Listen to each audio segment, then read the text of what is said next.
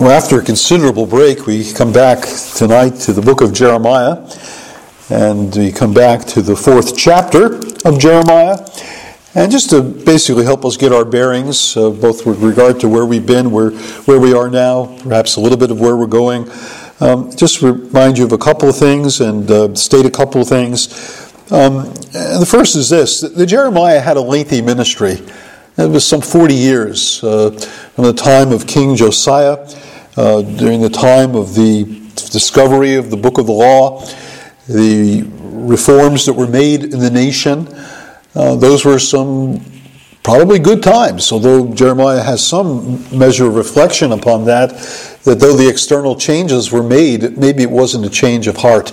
Maybe there was external reform. Sometimes the Josiah reforms are made to be the model of what reforming the church should be. But uh, again, it wasn't long before or after those reforms were made that uh, the one that led in those reforms, King Josiah himself, very foolishly goes into battle against the Egyptians and loses his life. And then his children take over, and they're just not worthy kings at all. These are the final kings that just preside in the downfall of the kingdom of Judah with, uh, with uh, Zechariah, I'm sorry, Zedekiah there's the final king that uh, uh, brings down the Davidic throne until the next great king comes in the person of the Lord Jesus himself. But um, we don't exactly know in every part of this uh, uh book where the ba- historical background is. You got to kind of guess at it because Jeremiah does not give you historical markers. He didn't say in the you know the fifth year of this king as often Ezekiel did, or in, in this point in the captivity Ezekiel did, and other places and other um, prophecies that were told. This happened in the year the king Uzziah died. Um, we're not told when God has come to Jeremiah with the message, how far along it is in terms of the apostasy of the nation, how, how, how near the end is when the Babylonian captivity will come. And it's interesting that the way in which these uh, prophecies are given is that there's, as you move along, increasing understanding of the things that will occur. Because at first you're not even told it's the Babylonians that are the nation to be feared. Uh, probably it's obvious, probably to the average person, that would have been the next great empire that would come along, defeated the Assyrians, defeated Pharaoh, and the Egyptians probably were just, uh, just waiting for them to come and scoop us up as well. Um, but we're not told exactly who it is. We're just told and armies from the north are coming. Blow the trumpet. Declare in Judah. Proclaim in Jerusalem. Um, uh, assemble, let us go into the fortified cities. Raise a standard. Troubles afoot. Don't stand still. Let's get moving. Let's get to a place of safety because horrible things are about to occur. Um, but we're not told exactly how long it is before that eventual event occurs. Um, so it's a little bit hard to understand. Also, it's hard to understand Jeremiah's responses at all points. Because in this passage we read and we're looking at this evening, Jeremiah utters something he does again in chapter 20. He says, in response to God's word about the judgment that will come, that in some way, you, Lord, you've deceived us. You kind of set us up. We were expecting better things, and uh, you're actually telling us it's not what was expected. Well, exactly why does Jeremiah feel that way? What is he responding to, or uh, what does he know? And it seems to me that though you have clear indications, right, right away in chapter 1, that this power from the north is going to come and destruction is going to come, nations are going to be at the uh, gates of Jerusalem.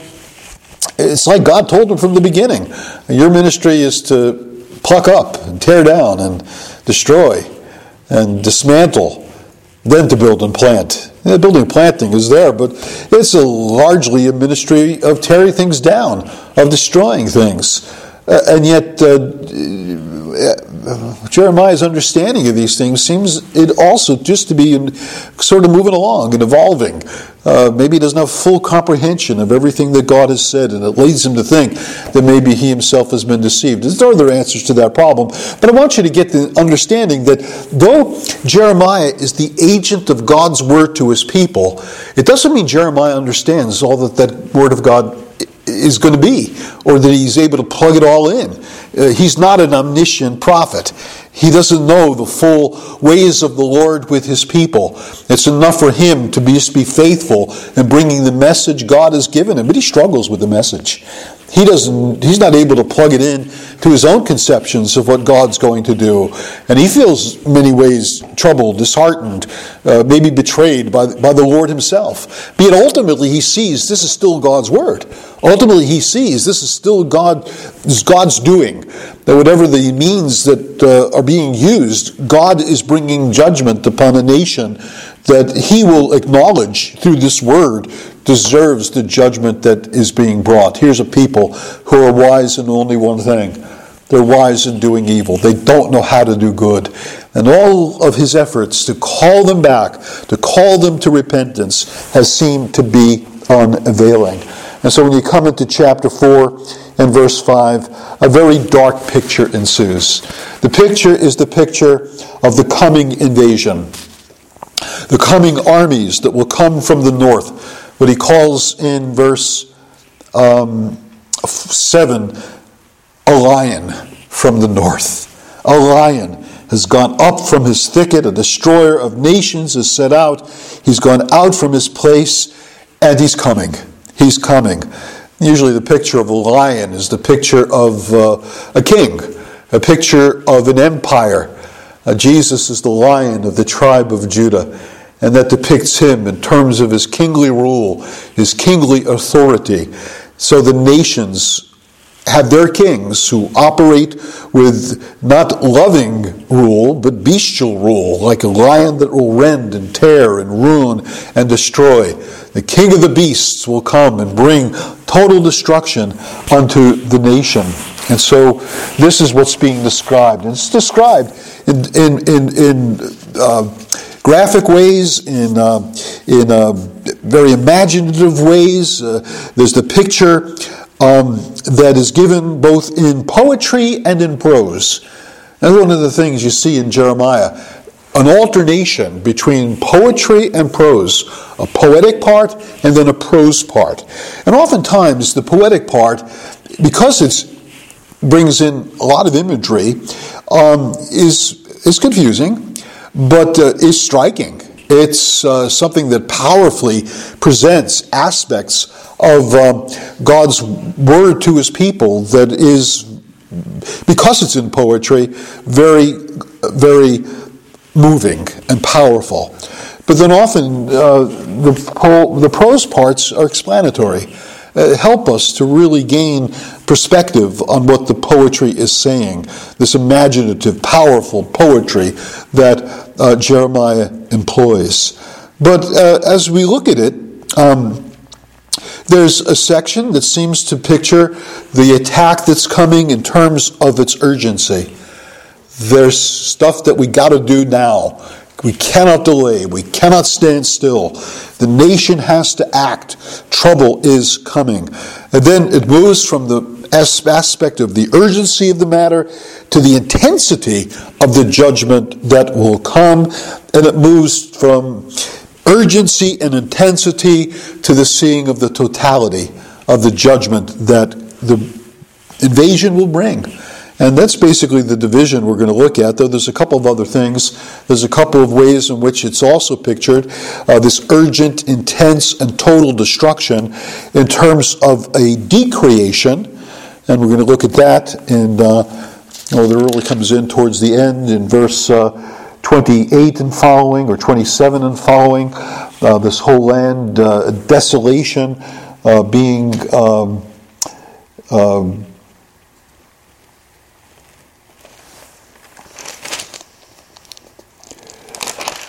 I'm looking at the language and I'm not finding it, what I'm looking at, that it uh, is a picture of, uh, oh, I'm sorry, it's actually earlier in verse 23. looked on the earth, and behold, it was without form and void. All those, I, I looked, I looked, I looked, I looked, and here's what I saw. And there's this picture of seeing things just dismantled, everything taken apart, everything that was the picture of a, of a glorious, habitable land that flowed with milk and honey. It turns to the darkness and the voidness of the pre creation uh, picture of Genesis chapter 1 when the earth was without form and void and darkness was upon the face of the deep. Before God said, Let there be light. Before God made a habitable world for man his image. Um, that's what sin brings. Sin brings dismantling of our humanity, the dismantling of creation itself, of a return to the darkness of the pre creation picture where God makes a habitable world for his image bearers. So uh, it's, a, it's an amazing picture that is presented. And that's what we're going to look at, God willing, um, this evening. I want to begin with the picture that's given, first of all, at the outset, of this urgency, this picture of urgency. Let's look at it in verse chapter 4 and verse 5. Uh, the prophets told to declare in Judah and to proclaim in Jerusalem and say. And um, there's seven imperatives that are given. I'm sorry, is there seven or five? I forget. Blow the trumpet through the land. Cry aloud. Assemble and let us go. Raise a standard. Flee for safety. I bring disaster from the north and great destruction. Or, the, or the, the, stay not. I think there's seven of them all told. They're all imperatives. They're all commands. Do this and do it now. Don't delay. Don't dilly dally. There's no time to just stand still and do nothing. An urgent condition is coming upon the land. The blowing of the trumpet is for the sounding of the battle. Um, you remember the blowing of the trumpets when uh, Israel entered in the land and surrounded uh, the city of Jericho. And uh, the trumpets were blown for seven days, and then seven trumpet blows, and the walls fell down. Uh, God's uh, marshaling the forces um, that will come against his people. And uh, you have a similar call for the blowing of the trumpet in chapter 6. You see it there as well. Uh, flee for safety, O people of Benjamin. Again, the call of urgent action. There needs to be action taken. Flee for safety in the midst, from the midst of Jerusalem. Blow the trumpet in Tekoa. Raise a signal on Beth Hakkerem, for disaster looms out of the north and great destruction. There's no time to be to waste. So we have to take action and we have to take it now. So blow the trumpet throughout the land, cry aloud and say, the people need to assemble. The need, people need to take action. The people cannot remain in the unfortified cities. Assemble, let us go into the fortified cities. Probably a call to go into Zion, raise a standard towards Zion. Again, Zion was the mountain upon which the temple stood, and Zion came to stand uh, for the Temple Mount. Excuse me, sometimes the temple itself. Sometimes the whole city. The city was the city of God. God's presence was in the city. Again, Ezekiel's picture of the new city, the eschatological city, is that as a new name, the Lord is there. And God was there in Jerusalem. It was the city of God, beautiful for elevation. The joy of the whole earth is Mount Zion, the side of the north, the city of the great king. Now, sometimes Zion was the, was, was, was the mountain, sometimes it was the temple, sometimes it stood for the city itself. And so the raising of the standard towards Zion is to bring the march of the peoples away from the unfortified places towards the, the city of Zion itself. And the reason for this action that needs to take place needs to happen now. You can't just stand still and do nothing. Stay not, for I bring disaster from the north and great destruction. The empire that will come as a great power from the north, a lion, the destroyer of nations. They're on the move. They've set out. They're coming. They're coming quickly, and urgent action must be taken quickly in the light of their advance. Their concern is to make your land a waste, to be cities that will be ruins without inhabitant. And in the light of this, mourn. Put on sackcloth, lament and wail. Not just because Babylon's coming, but Babylon is an expression of the fierce anger of Yahweh that has not turned back from us. God has said, Turn back to me. Turn back away from your sins, away from death, away from judgment. Turn back to me. The people refuse to turn back to him. So God says, I've not, I will not turn back my wrath. My hand is stretched out, and no one will pull it back. And that's the poem. We find in verse 5 to 8. And that's followed by this prose section, which in the prose section we're told that in that day declares Yahweh, courage shall fail both king and officials. The priests shall be appalled and the prophets astounded all the people that should have been leaders in the way of righteousness, leading the people in the way of repentance. Josiah's sons should have been like Josiah, heeding and hearing the word of God that was found in the, in the temple. And he quaked in the light of the judgments God said he would bring for disobedience. He called the people back to obedience, resumed the proper worship, of God, took down the high places, sought to bring reforms, and yet his sons did not walk in his ways. And so courage shall fail both king and officials. One thing you just have to say about a man like Josiah, whether he made the right decisions or the wrong decisions, he was a man of courage and a man of action. It was foolhardy for him to go to war against the Egyptians, but yet he went to war against the Egyptians. But these are leaders that will not suffice, that will not be able leaders to lead the people in this hour of trial. Courage shall fail both king and officials. The priests won't be of any help to you. They'll just be appalled at the things that are happened. And the prophets will be astounded because everything they prophesied will come didn't come. They said peace, peace when there was no peace. They said everything is going to be safety. Every, safe, uh, uh, safety will come. Everything will be good. And destruction comes. And Jeremiah's response in the face of all of this is a troubled response. It's troubling to really understand what Jeremiah is thinking here when he says, Ah, Lord God, surely you have deceived this people You've deceived Jerusalem, saying, It shall be well with you, whereas the sword has reached their very life. Now, it's hard to know what exactly Jeremiah is thinking at this point. Is he thinking that the words of the prophets of Jehovah, of Yahweh, that went around saying, We're the prophets of Yahweh, we're the prophets of, of the Lord, and we're, we're telling you the truth, and we're telling you a message of peace? Was Jeremiah at this point believing it? Was he saying, Lord, you deceived us because, you, because there was a lying spirit in the mouth of these prophets? Remember back in 1 Kings chapter 22 with uh, Ahab looking to go up to war against the Syrians and alliance with Jehoshaphat, and they wanted to get a prophet of Yahweh. Ha ha ha. He really didn't want to get a prophet of Yahweh at all. He wanted his own prophets to tell him what to do, to tell him the thing he wanted to hear. And uh, you had Micaiah come along and say that, uh, you know, God put a lying spirit into the mouth of these prophets. People want to be deceived, and they are deceived. But Jeremiah is a priest, he's not just a prophet. And I think that's something of an explanation of his reaction. It's not just that he comes as the bringing of God's words with clarity to the people. He's a priest who has a heart for this people.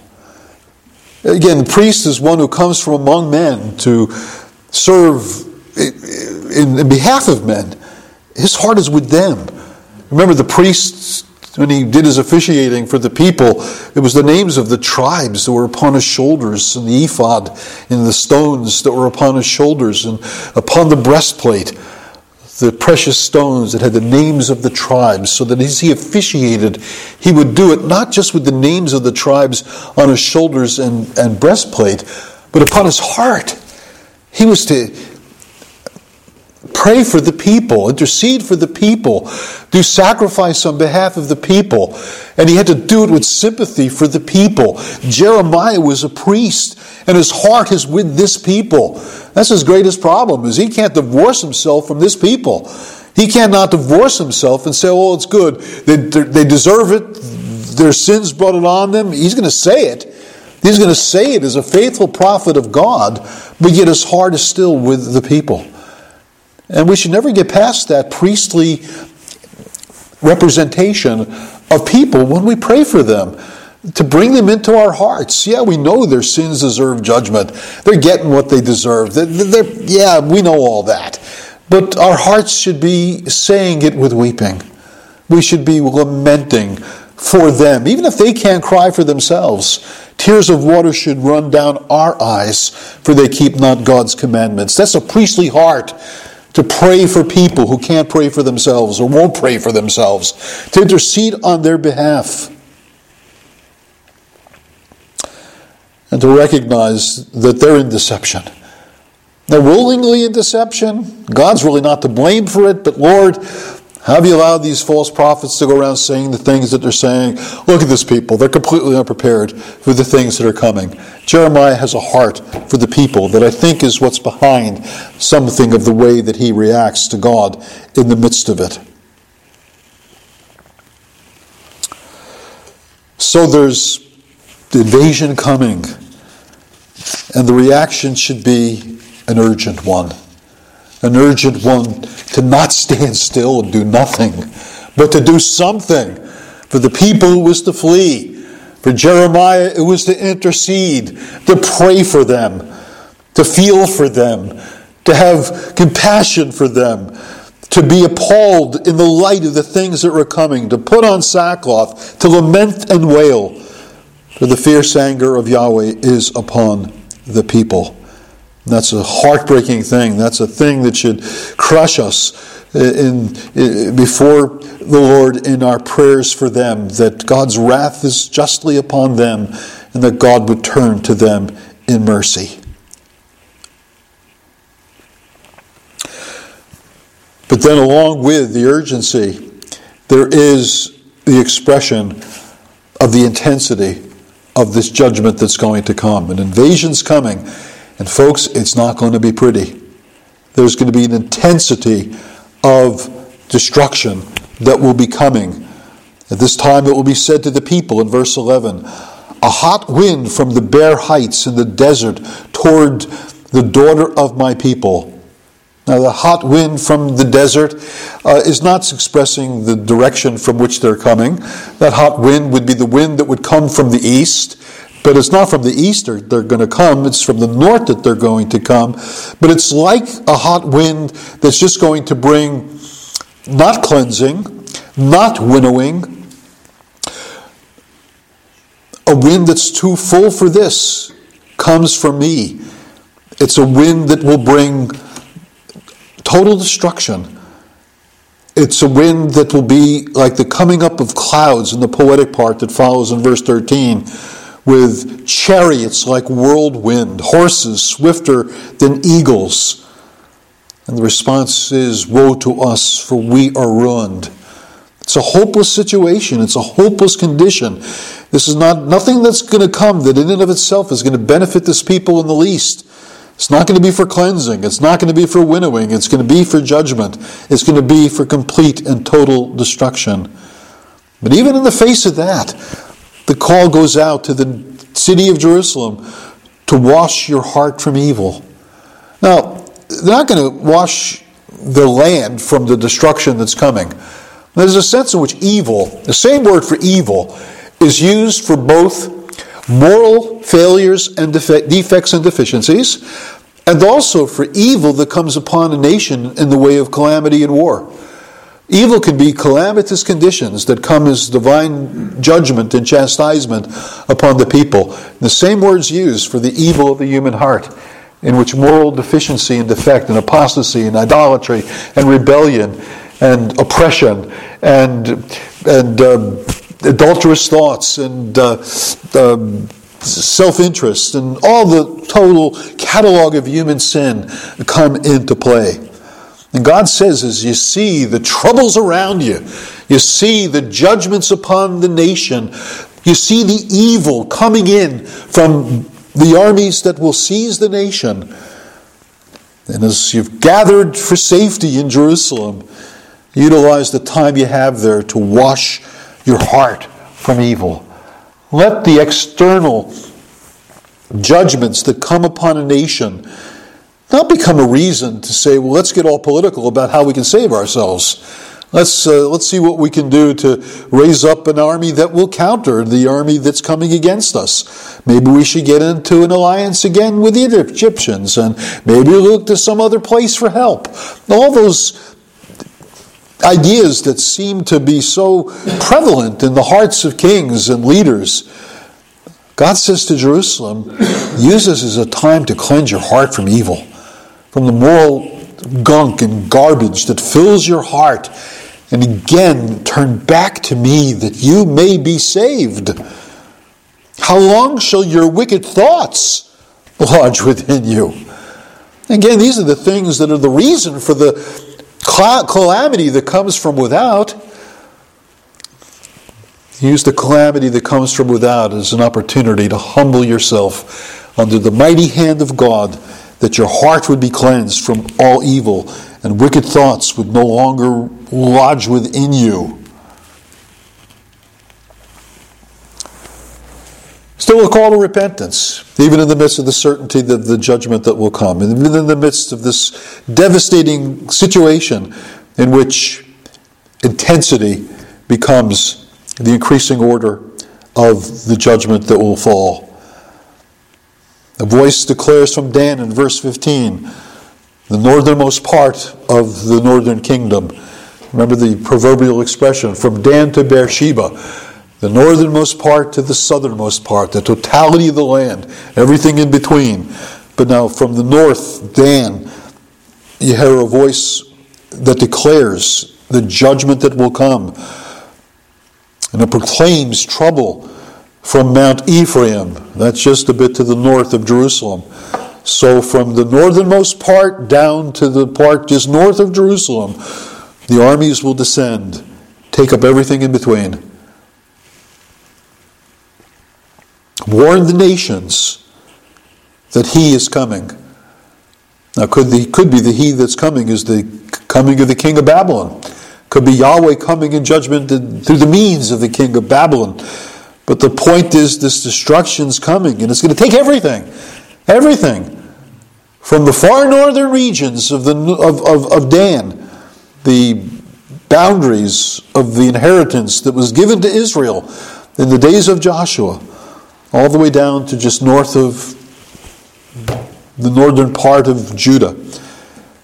Everything in the middle is going to be taken up in the, in the, in, in, in the um, onslaught of the king of Babylon, bringing the judgment of God upon the nations. Warn the nations he's coming. Announce to Jerusalem, besiegers come from a distant land. They shout against the cities of Judah like keepers of a field. They're against her all around. There's no escaping this. This is intense, total judgment because she's rebelled against me. Your ways and your deeds have brought this upon you. This is your doom, and it's bitter. The tragic thing about this judgment that comes upon the southern kingdom and the judgment that came from the Assyrians upon the northern kingdom is that it was totally preventable if the people would have heeded God's word. It was their rebellion, it was their sin, it was that their ways, their deeds have brought this upon you. So, bitter doom that you will experience has reached your very heart. In the reaction on the part of the prophet is one of lament, lament. We're going to see there's some seven different whole sections of lament that's in the book of Jeremiah. This is not usually counted as one of them. I think it starts in chapter 11, the lament sections. From chapter 11, I think, to chapter 19, there's lament after lament after lament after lament. Jeremiah lays down his complaint before the Lord. But here we have an anticipation of the laments of the book. My anguish, my anguish, I writhe in pain, oh, the walls of my heart. My heart is beating wildly. I cannot keep silent, for I hear the sound of the trumpet, the alarm of war. Now, as we get to some of the lament portions, it's an interesting thing that a lot of those laments are clearly in the voice of Jeremiah. Jeremiah is speaking of his own anguish, of his own pain. But there's also some indications in some of those laments that it may well be that God shares that lament. God shares something of the pain. God shares something of the anguish of what he himself brings upon the nation. It's kind of the love pictures that you have in the book of Hosea, where God so much in love with this people, so much desirous of her restoration. It speaks of the anguish of his heart. How shall I give you up? How shall I allow you to be given over to this judgment that will come? It's necessary. It's something God, to be God, must bring. And yet, how shall he give her up? This is his wife. This is his people. This is the love of his, the espousals that he speaks about in chapter 2 Israel, holiness to the Lord, the former delights he had in this nation. And God feels the anguish as well as the prophet feels the anguish. Again, not to say that God is that God is a God who is other than wholly blessed in himself and in one sense impervious to the human condition, yet in another sense he's not. In another sense his heart yearns over his people. And that's the picture he gives of himself. He's moved in the reality of the pain that this people will endure in their affliction, he's afflicted. In their trouble, he's troubled.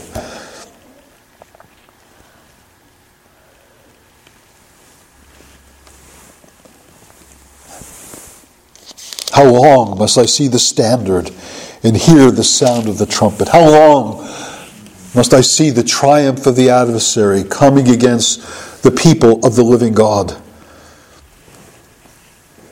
Then he turns again to the cause in verse 22 For my people are foolish, they know me not. They are stupid children, they have no understanding. They're wise in doing evil. Again, that's their aptitude, that's their skill, that's what they're good at. They're good at doing evil. But how to do good, they know not. Again, what a pitiful picture. And yet it's a true picture. And it's a picture of the folly of the people for which God again and the prophet again just simply is reduced to tears, laments over their wicked choices, their stubborn rebellion, their foolish lives that they've lived before God, when they had the Word of God that ought to have instructed them in doing good, and yet they had not any capacity to receive that instruction. And as the result of it, judgment comes and judgment falls. And you know, when God brings judgment upon a people, it's almost as if everything that He has created on this earth for man's good and man's benefit becomes reduced to rubble, becomes reduced to rubble. It becomes reduced to the sort of rubble that is really the picture of the initial creation account when it says in Genesis 1 in the beginning, God created the heavens and the earth, and that original condition when creation began was all things were waste and void, and darkness was upon the face of the deep. He uses language that in the Hebrew is very uh, lyrical. It, the actual Hebrew is tohu vabohu.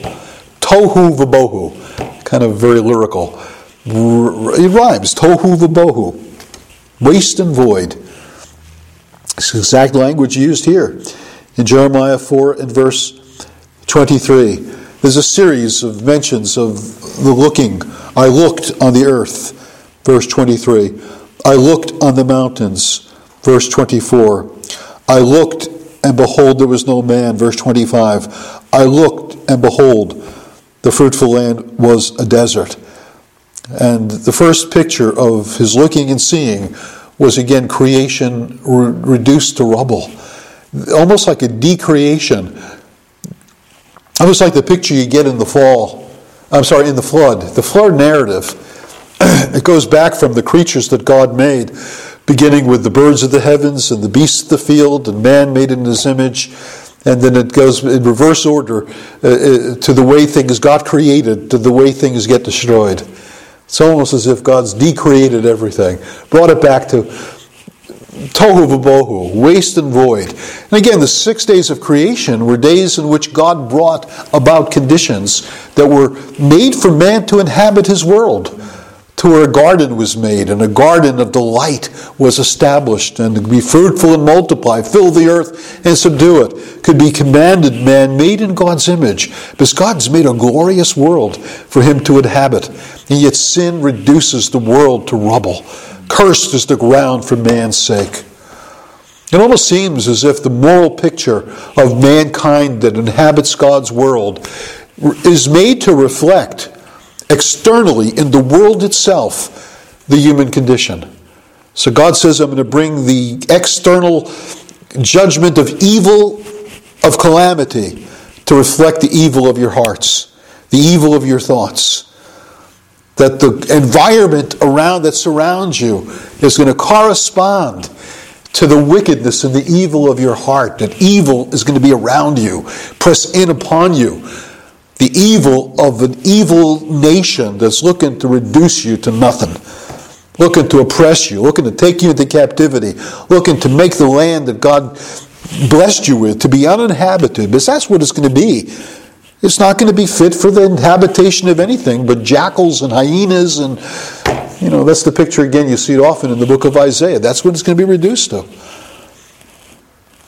No man inhabiting the land that was to be the land that Israel inhabited and was blessed in, the land that flowed with milk and honey.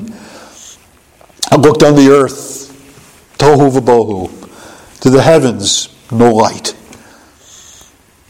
Looked on the mountains, sought to be the picture of stability. They were quaking. The hills moved to and fro. Everything's unstable. The whole world's unsteady. The external world, because of human sin, comes to a place of utter chaos. I looked and behold, there was no man, and all the birds of the air had fled. I looked and behold, the fruitful land was a desert. And All its cities were laid in ruins before the Lord, before his fierce anger.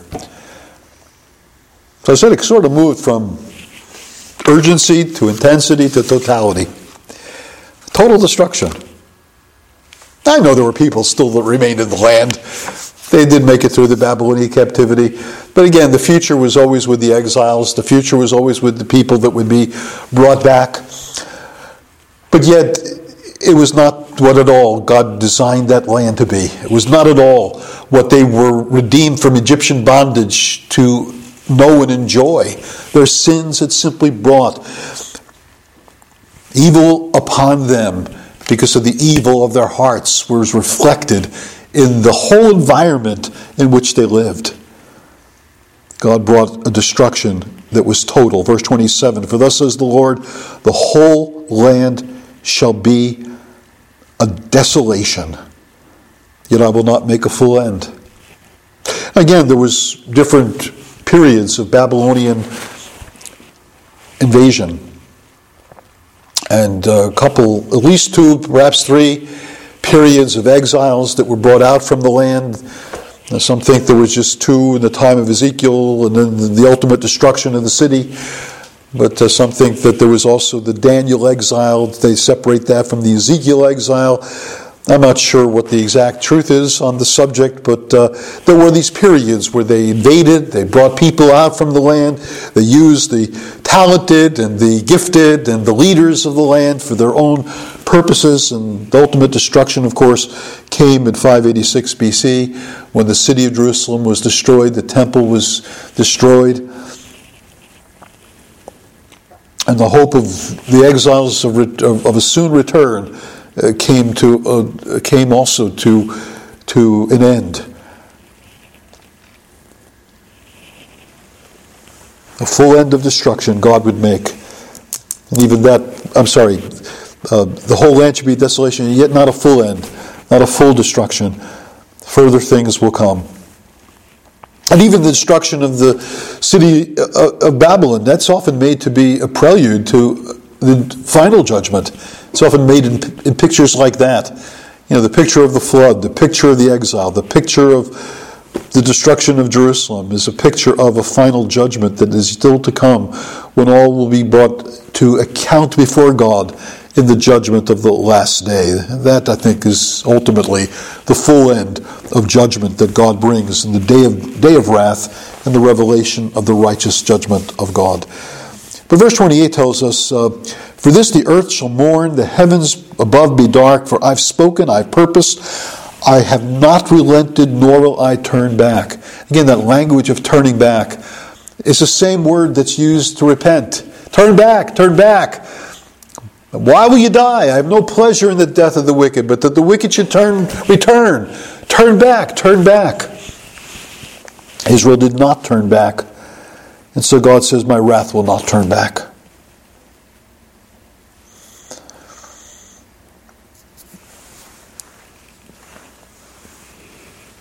There's one final note that meets us at the end of this chapter. And that's the picture of the city in its destruction, forsaken, no man dwells in them. And yet in Jerusalem, there seems to be a silly woman. A silly woman. Now, again, I don't think that the prophets are just being anti women, but this is a silly woman.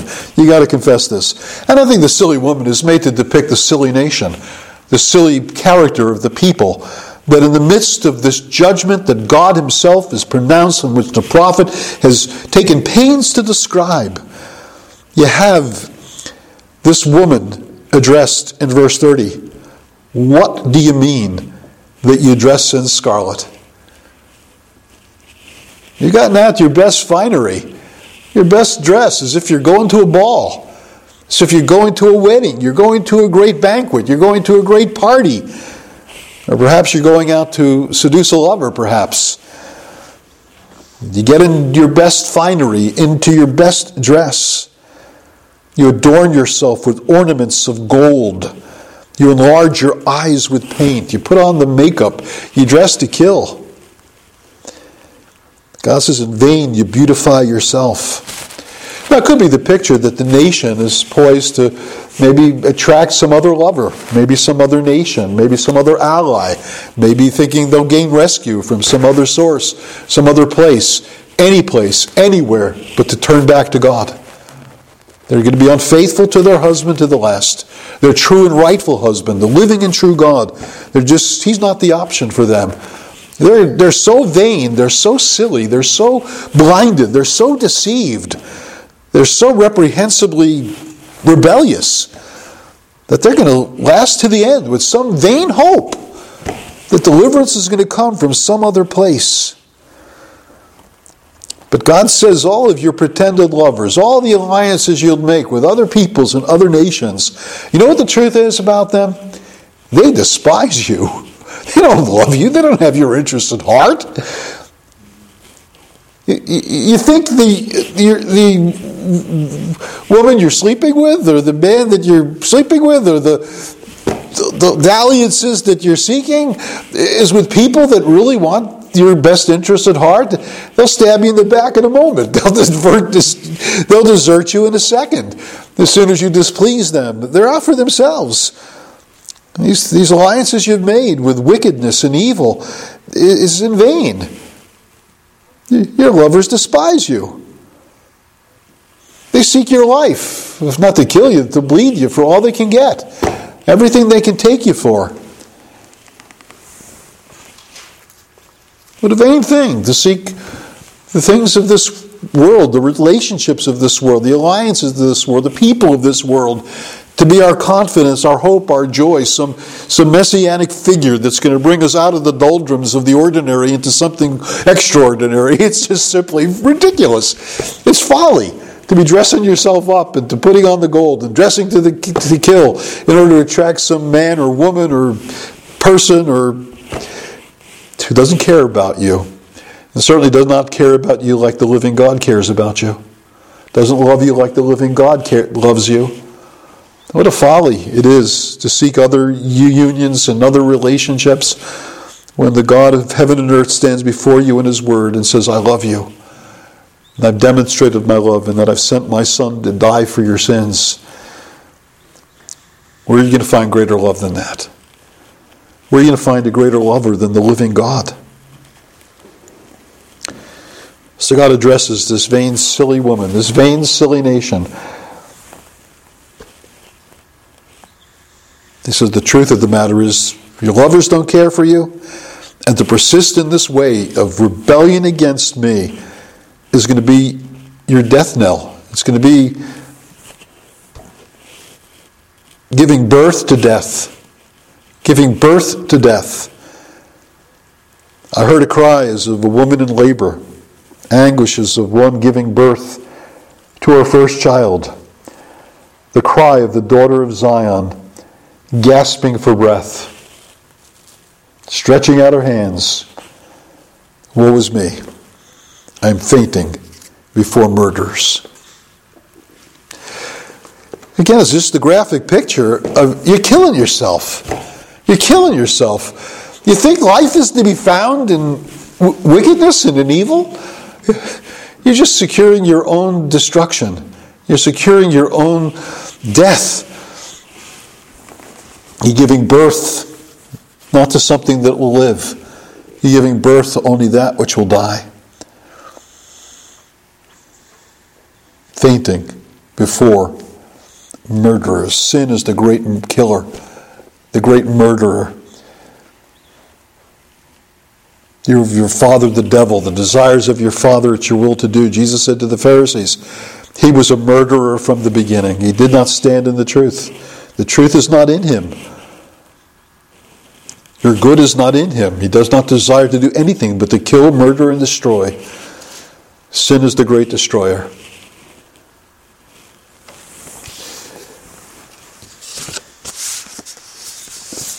If we wake up to that for the study of the book of Jeremiah, it will have done us great good. The book of Jeremiah will, will have done us great good to realize there's a bitterness in being under divine anger.